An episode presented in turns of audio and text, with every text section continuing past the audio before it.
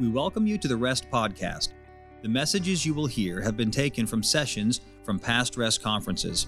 We pray that God will use this message to encourage and strengthen you in your walk with the Lord and your ministry for Him. Well, again, I just want to express appreciation for being able to be here. I have thoroughly enjoyed myself. I absolutely love preaching. I love pastors, and it has been, thoroughly refreshing to me to get to be here with you. Many of you I knew before, and I've met a lot of new folks, and it's just been a great encouragement in my life and the life of my wife. We've been helped. So thanks for being here, and thanks for being our friends. Thanks for smiling at us hour after hour after we spoke to you. My wife has a saying. She says, God created silence for me to fill with talking. And I feel like I've accomplished that. I'm going to be honest with you. I'm tired of hearing me this week. This has been a heavy dose in just 36 or 48 hours. So thanks for being patient, enduring, and listening. And I hope that something that has been said be an encouragement to you and a help to you. And I hope that this morning as well. I want to return to a theme, and I just want to talk to pastors about enduring, about being encouraged, sustained in our enduring. I'd invite you to turn to 2 Corinthians chapter 4. 2 Corinthians chapter 4. And we're going to read through the whole chapter eventually, I hope, if we have our time. But let's read for our beginning the first four verses of 2 Corinthians chapter 4. There the Bible says, "Therefore, seeing we have this ministry, as we have received mercy, we faint not, but have renounced the hidden things of dishonesty, not walking in craftiness, nor handling the word of God deceitfully, but by manifestation of the truth, commending ourselves to every man's conscience in the sight of God. If our gospel be hid, it is hid to them that are lost, in whom the God of this world hath blinded the minds of them which believe not, lest the light of the glorious gospel of Christ, who is the image of God, should shine unto them." Let's pray. Father, we meet now as needy people. We pray that your Holy Spirit would superintend this time, speak to our hearts from your word. Teach us, challenge us, encourage us, we pray. In Jesus' name, amen. In my study and my understanding, I would say that 2 Corinthians chapters 1 through 5 really serve as a primer of ministry. If you want to know what to anticipate in ministry, if you want to know how to overcome in ministry, if you want to know how to endure, how to be sustained in ministry, I don't think you could do any better than reading and studying 2 Corinthians chapters 1 through 5. By the time you finish these chapters, you have made a realization that ministry is not a career, that ministry better be a calling, and that ministry is not a profession like other professions. It's a claim on your life. It's a claim on your family. And there's no way we can dress that up. There's no way that we can wish it away. There's no way that we can make it easy. It's a claim on your life. And I wish that a lot of colleges, our school, we used to have a handbook. And every parent that was going to send their child to our school, we made them read the handbook and sign the handbook. And I think in every ministry training center, we need guys to sign off on 2 Corinthians 1 through 5. And say, okay, I've read this, I get it, there may be some hard things in what I'm about to do. It's helpful to note that in verse 1, Paul says, hey, we've been given this ministry. Therefore, seeing we have this ministry. And again, it's an interesting word, it's diaconio, it's our thought of being a deacon. And though it doesn't refer to the office of deacon, it does refer to the mindset of the deacon. And every one of us, whether our title is senior pastor, whether our title is pastor or youth pastor, administrator, principal, I don't care what the title is, please understand this, that in essence, when you strip the title away, when you take the name down off the door, what every one of us are, our common denominator is this: we are servants. I love how Strong's defines that word. He says that it is an attendant who runs errands. Hey, you know the ministry I've been given? I've been called to be an attendant who runs errands. Can I put that in our vernacular? You know what Mike Edwards is? He's a gopher. I remember back in Bible college, I sat next to a big Texan named Johnny Fall. He was a great man. And he got saved later in life, called to be a missionary later in life. And here he's a 45 or 50-year-old man sitting next to me, and I'm a much younger man. And Johnny looked at me. We sat together in freshman English class. It was not his favorite subject. And he said, Mike, I noticed you got an A on that test. And he said, I failed it. And I said, well, I'm not going to share my paper with you on the next test. He said, no, I'm not asking that. He said, but you mentioned prayer that you needed a job, and I've got a construction company. I'll give you a job. I'll help you learn construction if you help me learn English. And he gave me a job. And I want to tell you, I told you last night, I am the least talented man on the planet with a hammer and a nail. You give my father a hammer and nail, he'll build a house. You give it to me, I'll bust every finger I've got, all right? But Johnny Fall said, nah. He said, I've recognized your talents on the job. About a week later, he said this to me. He says, you go get the lumber and bring it to me. And man, that was my job. I've carried more 2x4s and 2x6s and buckets of mud and everything. I was a gopher, man, but I was serving in that place. By the way, he graduated with a D- in English, but he got there. I'm not trying to be silly, but sometimes we just need to remind ourselves who we are. Man, we may have a name on a door, and people may call us pastor, and we may get letters in the mail that say reverend, but we are gophers, man. We are servants in the service to the King. And what a glorious thing that is. Not only that, but we're simple people. We're simple people because we're not going to handle the word in craftiness. We're not going to live dishonestly. I love that phrase in verse 1 that says, we faint not. It certainly is an acknowledgement that we don't quit. But if you'll study it, it's really an acknowledgement of this, that we live differently than other people. We don't behave ourselves shamefully as the pagan priests of this time did. We don't behave ourselves using craft or tricks, or we're not deceitful. We're not in it for the gold. Man, aren't you glad of that? Because there's not much in there. Now, we're just servants. We're servants who just simply want to tell people about Jesus Christ.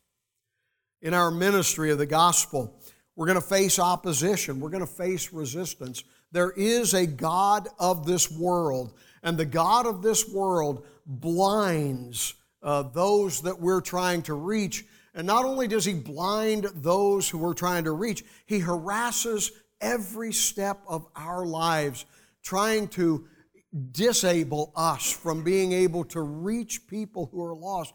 It reminds me of those who sometimes would follow the Apostle Paul and just dog his steps until he finally just had to stop and deal with them. And I'm just saying that there is a God of this world who opposes what we've been called to do. And there's a result of that. The result of it is that sometimes we experience fatigue in fighting it. Weariness. Sometimes we just get tired of facing opposition. We get doubtful about ourselves. We're constantly feeling pressure. And the servant of God needs to realize that's our calling in life. That's the claim on our lives, that we live in a world where there is resistance to what we've been called to do, and our calling is to simply relentlessly continue to do what God has called us to do in the face of all kinds of opposition. Well, here's the question I ask. I can do that for a week. I can do that for a month. I might, out of the strength of my flesh, be able to do that 6 months. How in the world do you do that for 47 years? How do you do that for 50 years? How do you wake up and decide that you're going to do it again this week after a disastrous Sunday? Those do exist, you know. How do you get up and say, hey, I'm glad to do this again? How do you go out and try to reach a lost world day after day after day as a gopher for Jesus? And really, God, I think, outlines three things in here, and let me give them to you as quickly as I can. Here's number one. We are sustained by the purpose of our lives. We are sustained by the purpose of our lives. Look at verse 5. For we preach not ourselves, but Christ Jesus the Lord, and ourselves your servants for Jesus' sake. He just won't let us get away from the fact that we are servants, will he? He changes words there. It's no longer diaconia. He's not talking about now the service mindset of a deacon. He changes it now in verse 5 to a doulos. We are bond servants. I'm an indentured service to Jesus. You know why? Because he has paid my sin debt. And I will forever be indebted to the Lord Jesus Christ. And here's the amazing thing. I am indebted to the Lord Jesus, but I am not forced to serve. I make myself voluntarily a bondservant to the Lord Jesus because of the incredible debt that I have to him. Again, and I'm not trying to sound folksy, folks, never get too far away from where God found you and how God found you. I say over and over again, to the point where at Heritage it was kind of a joke, but it's not a joke with me. I say the words February of 1975. And I want to tell you, it was a demarcation point in my life. I don't forget where I got saved. I don't forget who I was when God saved me. I remember where I was. I remember the day. I remember the place. I remember the circumstances. And I remember the line of demarcation in my life when I no longer was what I had been, and I began to understand that all things were becoming new. And I want you to know, from 1977 to 2022, I'm not over that yet. Amen. I am amazed every day that God uses me, that God would take a person like me and be willing to use me in any way. And can I be honest with you? When that's your opinion of yourself, being a gopher for the Lord's not so bad. It's a pretty exalted position when you remember where he dragged you out of and what he changed in your life and the opportunity he is giving you now. He's just saying, look, we're servants of the Lord. And those of us, can you imagine the heart of Paul, who knew what God had done in his life after what he had been? And Paul says, man, I'm gladly a bondservant of the Lord. I want to serve for the debt that I owe. But look at this. Verse 6, for God, who commanded the light to shine out of darkness, has shined in our hearts to give the light of the knowledge of the glory of God in the face of Jesus Christ. You know, one of the greatest things in life is to know your purpose. Do you know why I am on planet Earth in 2022? I am on planet Earth in 2022 to let God shine through my life. And so that others can see Christ in me. That is my sole purpose for being on this earth. Now, there's a lot of stuff that goes with that. I'm a dad, and I'm a husband, and I'm a grandpa, and I have friends, and so on. But my purpose is I am a light on this earth for Jesus Christ. I am someone to be used in the service of Jesus Christ. One of the greatest blessings in our lives is to be purposeful, to know our purpose. I used to tell folks one of the greatest blessings in my life was to know that I was solidly in the will of God, knowing what God wanted me to do. I knew that I was married to the person God wanted me to be married to. I was pastoring the church that God wanted me to pastor. I lived in the town where God wanted me to live. I sat in the office that God wanted me to have. I just knew it was God's will. What a thrill it is when we don't wonder if we're where God wants us to be, doing what God wants us to do. And Paul says, hey, here's why I'm on earth. I had a lot of other stuff, but I've put that aside.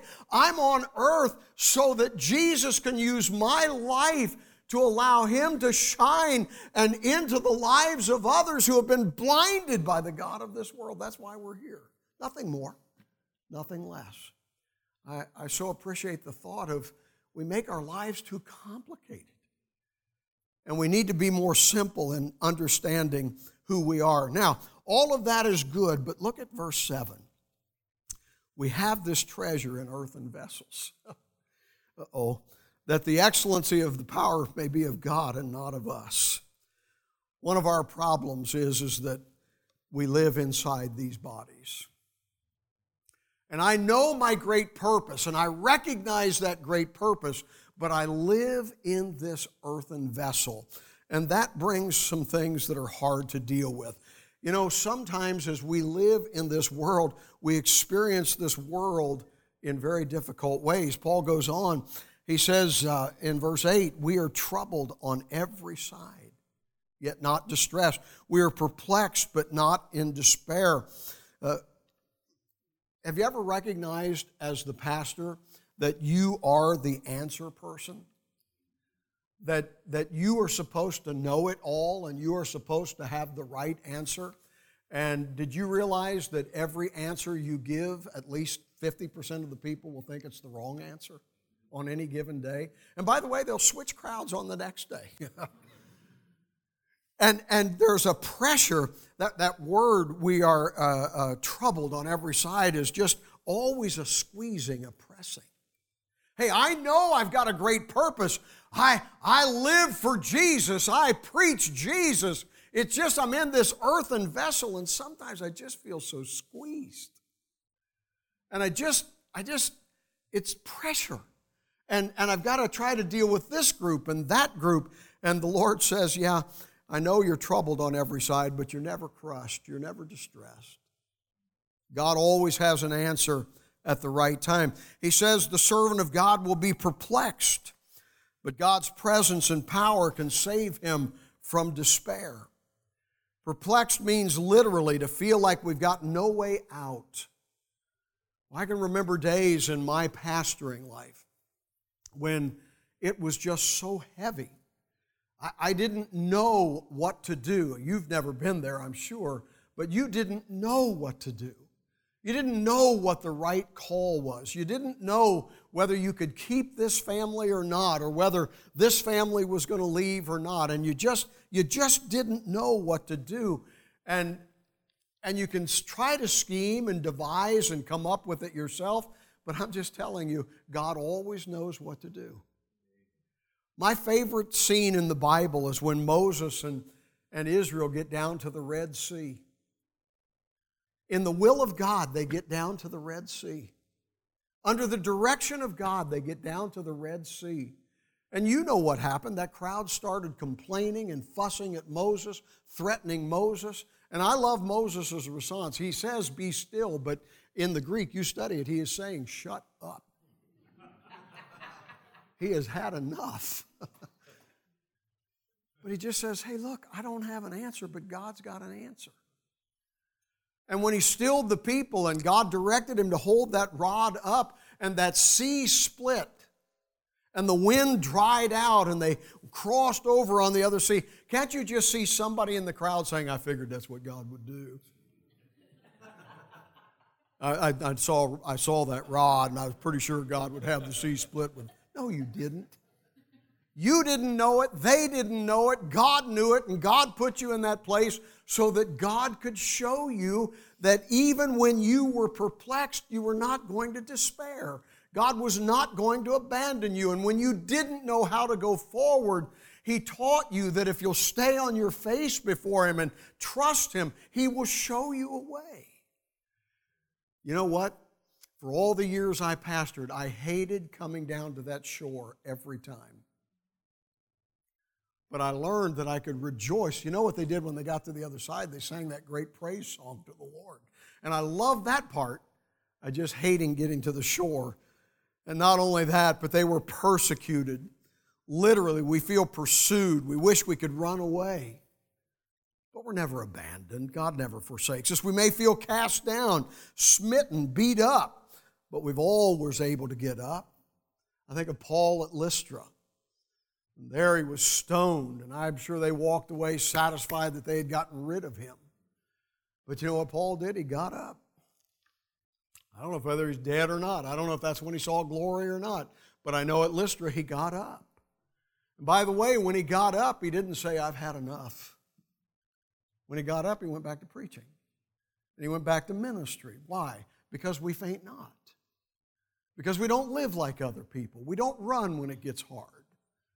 We don't despair when it gets tough. We don't give up when people don't agree. We search out God, and we look for God, and we trust God, and we follow God because we faint not. And we also understand this, that God's purpose is not going to be stopped. One of the great things we can recognize is that we are floating in this stream of time, living our seasons of life in the will of God. And I may not always have an answer, and I may not always have that upbeat spirit. I may not always be that one who has that positive outlook, but I'm floating along this thing with God. And God's purposes will never be frustrated. That Red Sea did not frustrate God's purpose. He completed His purpose. When Joshua got leadership and came to the Jordan River and it was flooding, it did not stop God's purpose. When they got across, and here's another problem after they get across, there's Jericho, that great walled city. That great walled city did not stop God's purpose. God brought the walls down. And I want you to know that in your church, in your ministry, in your life, doing what God has you doing in His will for your life, the gates of hell shall not prevail against His work. And God's purpose will go right on. I don't know if the Dems are going to win in November or the R's are going to win in November, but I guarantee you whoever wins, it's not going to stop God's purpose. I don't know whether your deacons are going to do right or do wrong. I don't know whether somebody's going to leave your church or not, but I do know this, on the day after they leave, God's purpose will go on.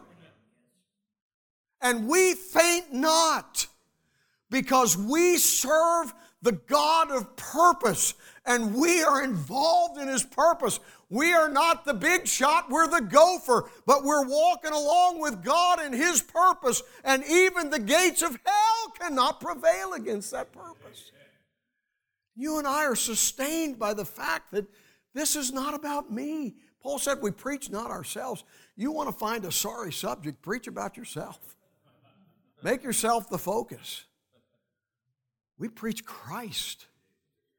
And our purpose is to let our light shine, whether we stand at the Red Sea or at the walls of Jericho or whether we're standing at the gates of hell. God's with us and God's purpose is not frustrated.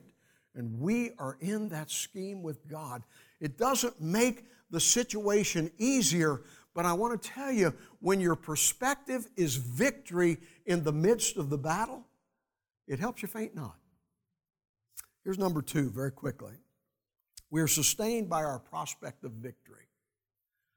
We're sustained by our purpose, our great purpose. We serve God. Number two, we're sustained by our prospect of victory. Look up verse 10. always bearing about in the body the dying of the Lord Jesus. Now that sounds victorious, doesn't it? Preacher, you talk a lot about dying. Amen. That the life also of Jesus might be made manifest in our body. For we which live are always delivered unto death. Man, there's another great reason to get into ministry. Hey, Bible college student, here's a truth. You are every day going to die a little bit, all right?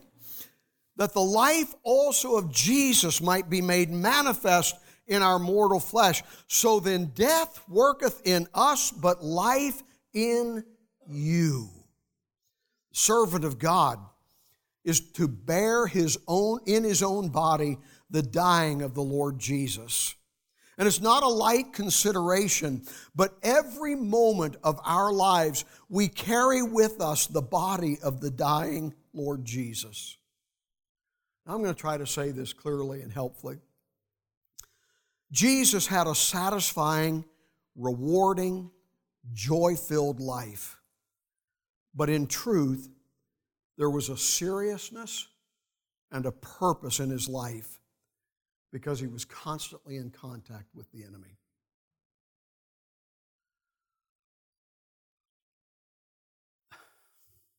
I want to be a little careful, but the ministry is serious. It's not light. And I'm weary of trying to present the ministry and trying to entice people to ministry without telling them the truth. Brother, it's a heavy load to bear. There's a seriousness. I used to pastor Marines. We were 5 miles from the front gate of Quantico, and I love pastoring Marines. But often they would come in after they had been one or two or three tours. We had a squadron of our guys who knocked the doors down in Fallujah. If you can imagine walking through that town and kicking doors down, knowing that probably 90% chance on the other side of that door are AK-47s or booby traps. And sometimes they would come into my office and they would literally shake when they began to talk about it. And I'd say, did you have to kill someone? No, I didn't kill anybody. But were you close to the explosion? Well, yeah, I heard explosion. You know what got them? It was that for 30 or 45 days, unrelentingly, they were in contact with the enemy. They were on the street where the enemy was. They were kicking the door down where the enemy was. And they said, preacher, I'll tell you what gets me. What brings the PTSD is that now I can't break that in my heart, in my mind. I'm in constant contact. I'm always thinking around the next door, there's going to be a gun. Around the next door, there's a booby trap. And they said it was that constant contact with the enemy. Do you know that as we minister, every day we're in constant contact with the enemy? And we look to the life of Jesus, and they were always trying to ensnare him. Every conversation he had to be careful of his words. He had to be discretion. He had to use discretion in what he said and who he said it to. In every place, there was a place of ministry. And I'm just telling you that sometimes that can grow wearying. So it can be with bondservants of the Lord. If you're looking for an easy servant's life, I fear that you're going to be disappointed in ministry. But if you're looking for the power of God to shine in your life, even though difficulty reigns, you've landed in the right place if you're in the ministry. But too often we focus on the trial and not the victory. I say it again. Too often we focus on the trial and not the victory. We used to have a lady in our church, beautiful voice, and every Easter she would sing a song, I think it was entitled the Via Dolorosa. And the Via Dolorosa is the pathway that Jesus walked from Pilate's judgment hall to Calvary. And literally translated, it is the way of pain and sorrow. Preacher, how do you define ministry? It's the way of pain and sorrow. Sometimes you feel like that. It's just so serious. You're dealing with people about their souls. You're dealing with people about their problems. And it feels like every step you take, I'm walking the way of sorrow. I'm walking the way of a problem. I'm walking the way of sorrow. I'm walking the way of the problem. And I just want to remind you that Jesus made it to the top of that hill. Well, yeah, he made it to the top of the hill, but they nailed him to the cross and lifted him up between heaven and earth. And he died in that place with them, mocking them. Yeah, I know that, but he made it off the hill. And they buried him in a tomb. Oh, and by the way, 3 days later, he rose again. And I want to tell you, I never enjoy walking the Via Dolorosa, but I absolutely love being with Jesus on the third day. And one of the things that you and I have to do in ministry is recognize that God has made a claim on our life. And our calling involves walking that Via Dolorosa. Our life is involved in difficult things, constant contact with the enemy, always have to being discreet, always having to be aware that eyes are on us, and always being aware that our testimony matters. We walk a serious life. There isn't a day where I can just be like everybody else. Can I say that again?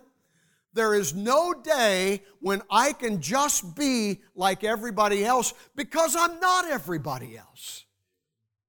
I'm called of God to lead God's people in some segment, in some way, and I know it's tough to bear, but I can't be like everybody else because I'm in constant contact with the enemy.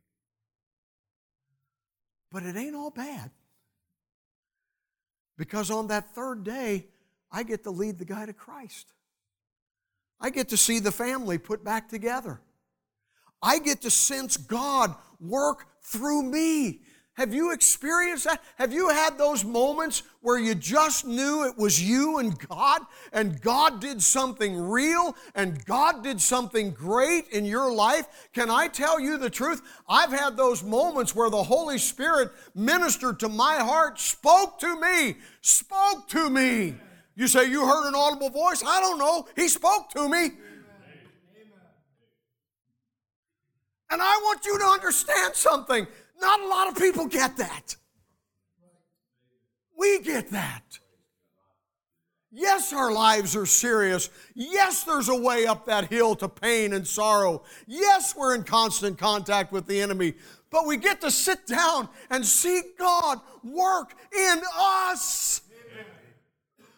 We get to experience Him personally. I wouldn't trade that just to be like everybody else. I wouldn't trade those moments to see life birthed in someone else. I'm just telling you that we can trust God's power. It sustains us. It works. Hey, very, very quickly, we're sustained by faith in God's power.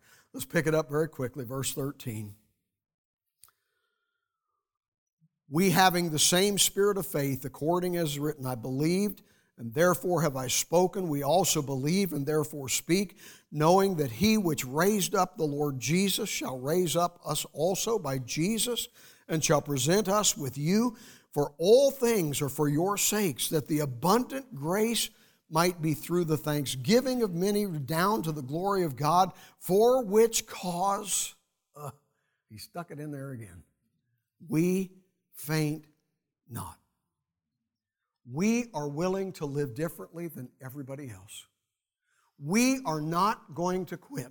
We are not going to go away. We faint not, but though our outward man perish, yet the inward man is renewed day by day. You know what the ministry is? Feeling like you perish a little bit each day. Feeling like you give and give and give, and when you're depleted, people need you to give some more. Do they teach that in Bible college? You know what I want the ministry to be? I want the ministry to be me buying a Gulfstream 600 jet. I think I deserve that, don't you? Because when I do fly, there's demon-possessed people on those planes, and I I need to be by myself in a Gulfstream. You know what I want the best? You know what I want the ministry to be? I want the ministry to be my best life now.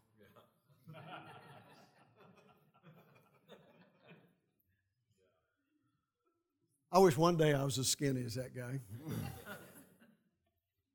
And I'd take his hair, too. You know what the ministry is?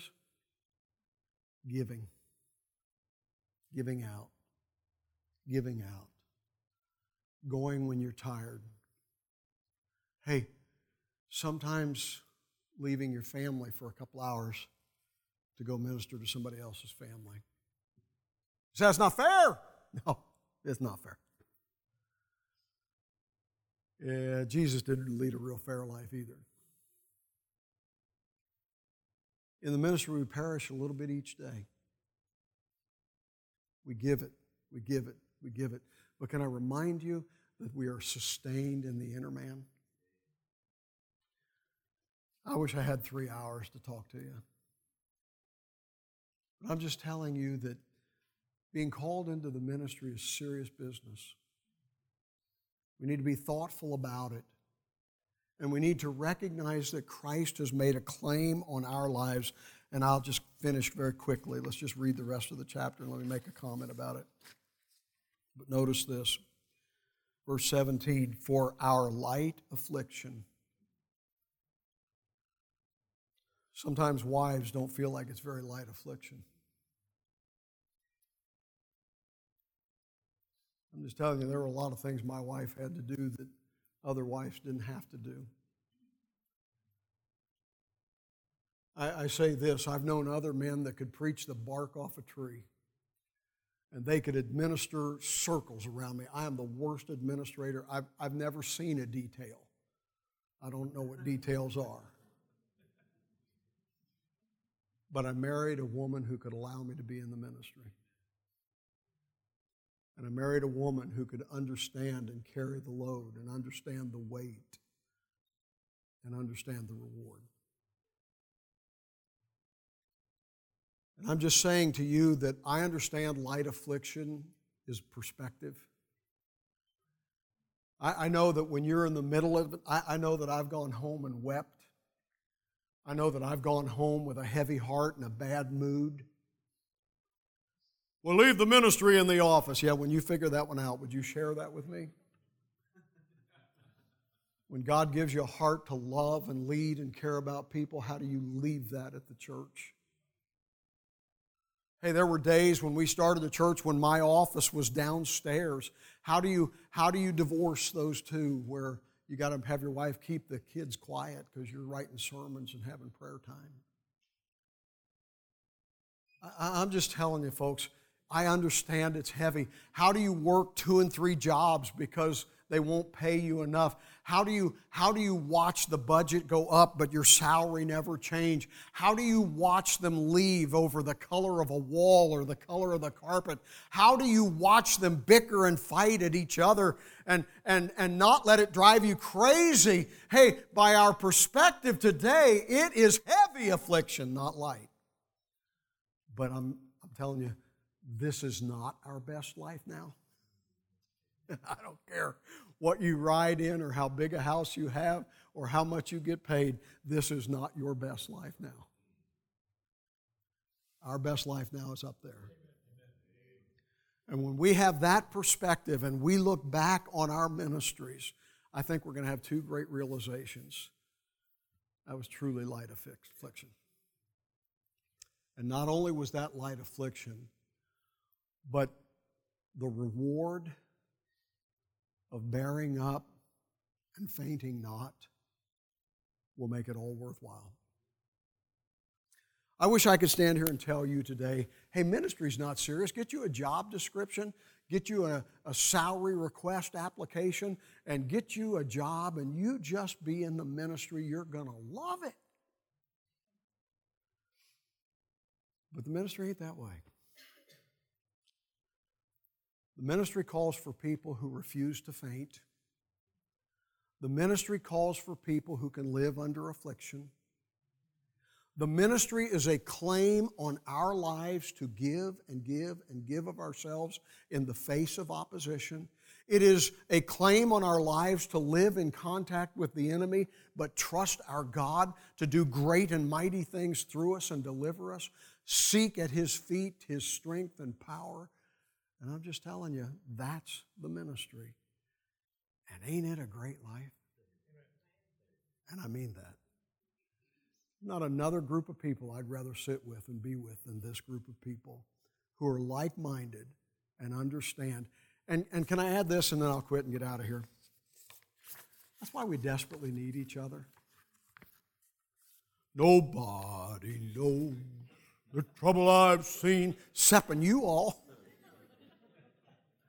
And when you see we can make it, and I see you can make it, and we can laugh about it together a little bit and enjoy one another and be encouraged from God's Word, man, we really need to rest. Let's remember that. We're the best friends each other's have. And let's be together, and let's live for God, and let's accept His claim on our life, and above all things, as bondservants, just gophers, let's faint not. Let's just stay everlastingly at it. Thank you for listening. We hope that the Lord has used this message to speak to you. The Rest Conference is a meeting designed to encourage and strengthen pastors, missionaries, evangelists, and their wives, along with other Christian workers serving the Lord in their local churches. Rest 2022 is scheduled for September 5th through the 7th at the Tabernacle Baptist Church in Hickory, North Carolina. We hope that you and your spouse will make plans to be with us. For more information on Rest, please visit our website, therestconference.com.